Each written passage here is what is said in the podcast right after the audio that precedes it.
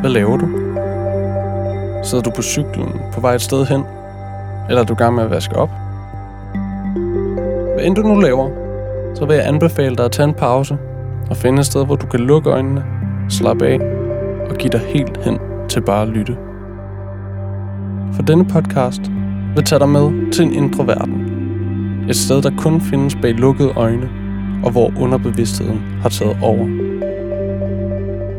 Hvert afsnit indeholder en ny, unik drøm, fortalt af drømmeren selv. Velkommen til Drømmespil.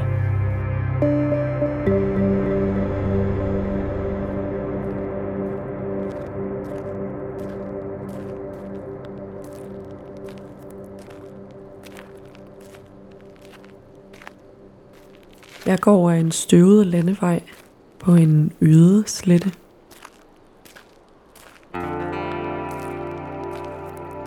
Det er lunt. Jeg har noget let tøj på. Der er bølgende marehalm langs med landevejen.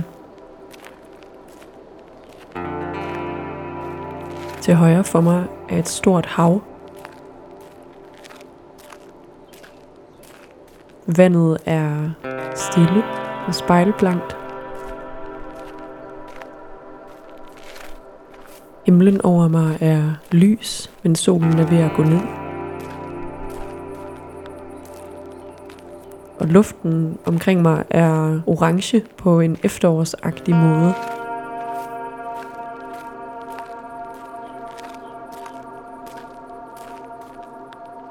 Mens jeg går på landevejen, går det op for mig, at der ligger æbler foran mig. Jeg træder på dem og knuser dem, så de går i to stykker. Der triller en hel kastanje ud af hvert æble, og jeg bøjer mig ned og samler dem op. Jeg har favnen fuld af kastanjer. Jeg taber dem tit ned på den støvede landevej, så støvet flyver op. Jeg løfter blikket fra landevejen og ser to mænd længere foran på stien. De har sorte jakkesæt på. De har begge to en barnevogn. Det er Kåre Kvist og Michael Bertelsen. Og jeg ved, at de taler om noget vigtigt, men jeg kan ikke høre, hvad de taler om. Jeg bliver nysgerrig så jeg følger efter dem. Jeg kigger på mit underlag og ser, at det forandrer sig. Under sandet dukker der gule mursten op. Det går op for mig, at jeg står ved indgangen til en ruin bygget af gule mursten. Der er søjler. Der er tag nogle steder. Der er ingen vægge. Der er gule murstenstrapper ned til vandet, så der skyller vand op på de laveste trin.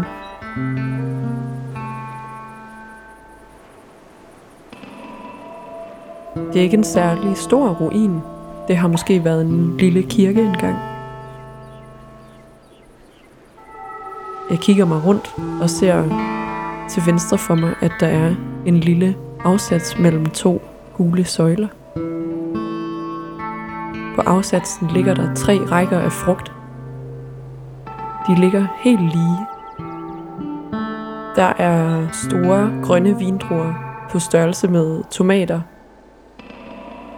Der er bananer og æbler. Jeg bliver enormt optaget af frugterne og får en følelse af, at jeg skal have dem med mig. Jeg ved ikke, hvem jeg skal stjæle den fra, men jeg ved, at jeg skal stjæle den, hvis jeg skal have den med. Jeg har været optaget af frugterne i lang tid, og det går op for mig, at jeg har mistet Kåre Kvist og Michael Bertelsen af syne. Og i det, jeg vender mig om for at finde dem igen, ser jeg, at de går ned ad trapperne mod havet. De holder noget i hånden, som de drikker, og jeg tror, det er kaffe latte. De er meget fordybede i deres samtale, og jeg kan høre deres stemmer, men jeg kan ikke høre nogen ord. Men jeg ved, at det stadig er vigtigt. Måske er det vigtigere nu. I det jeg beslutter mig for at følge efter dem, er jeg pludselig et helt andet sted. Jeg står pludselig på min gamle arbejdsplads i en børnehave i personalestuen. Jeg står i midten af rummet med ryggen til vinduerne. Til højre for mig er et sofahjørne og et lavt sofabord med reklamer og aviser på. Til venstre for mig står et langt, lyst træbord. Der står 12 stole omkring bordet. De er lave. De er også lavet af træ og betrukket med flet. Over for mig står en mandlig og en kvindelig pædagog. De er glade. De skal til at holde møde. Der er en god stemning. De ser mig og inviterer mig med, selvom jeg ikke længere arbejder der. Den kvindelige pædagog beder mig om at hente noget i et baglokale. Døren ligger allerbagerst i rummet. Jeg går derned. Der er en lille bitte gang, som er svagt oplyst af en lampe i loftet mellem personalestuen og baglokalet. Jeg træder ind i baglokalet og ser mig omkring. Til højre for mig hænger nogle køkkenskabe. Der står en vask. Der er nogle køkkenhylder under vasken. Nogle af dem er dækket til af røde og hvide ternede viskestykker. Til venstre for mig er et stort vindue ud til ingenting. Det minder lidt om en slags genbrugsbutik. Der står skole og tallerkener og glas og kopper. Der er prismærker på alle tingene. En af kopperne står allerøverst og er meget stor. Den er lysegul og har et sort A på. Den er større end en kop. Den er mere en skål.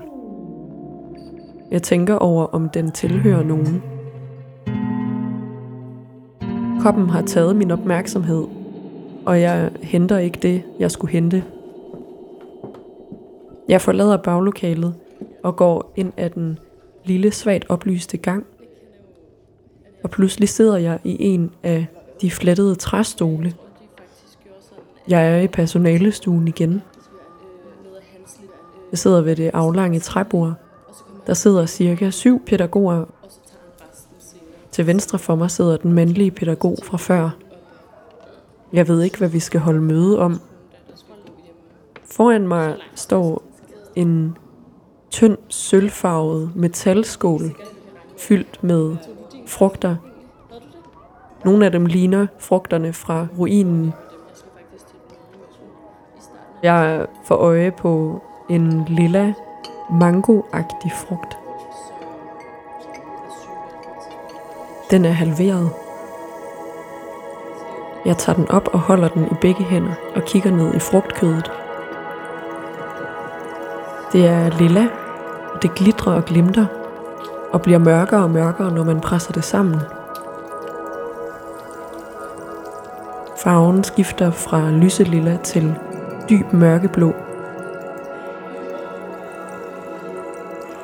Det er lidt ligesom at kigge på en mikroskopisk stjernehimmel. Jeg tager den op til munden og smager på frugtkødet. Den er nærmest bundløs.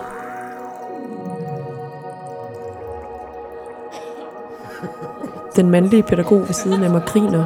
Jeg bliver revet ud af min opmærksomhed og fordybelse i frugten. Jeg har sagt noget sjovt. Jeg griner også. Pludselig er rummet blevet mindre og lysere. Døren til baglokalet åbner sig, og min mor træder ind, efterfulgt af min moster fra Rusland, som er iklædt et helt vildt guldkostyme. Hun har en lang guldkjole på og en guldparyk og lange guldøreringe. Min mor sætter sig ned på en af de ledige stole i nærheden og kigger op på min moster. Vi kigger alle på hende. Hun breder armene ud og ligner en, der skal synge eller optræde. Stemningen er helt vildt god. Alle er sovløse, er fri for bekymringer. Alle stemmer bliver højere. Alle lyde bliver højere. Det er som om alle har givet slip. Og til sidst giver jeg selv slip.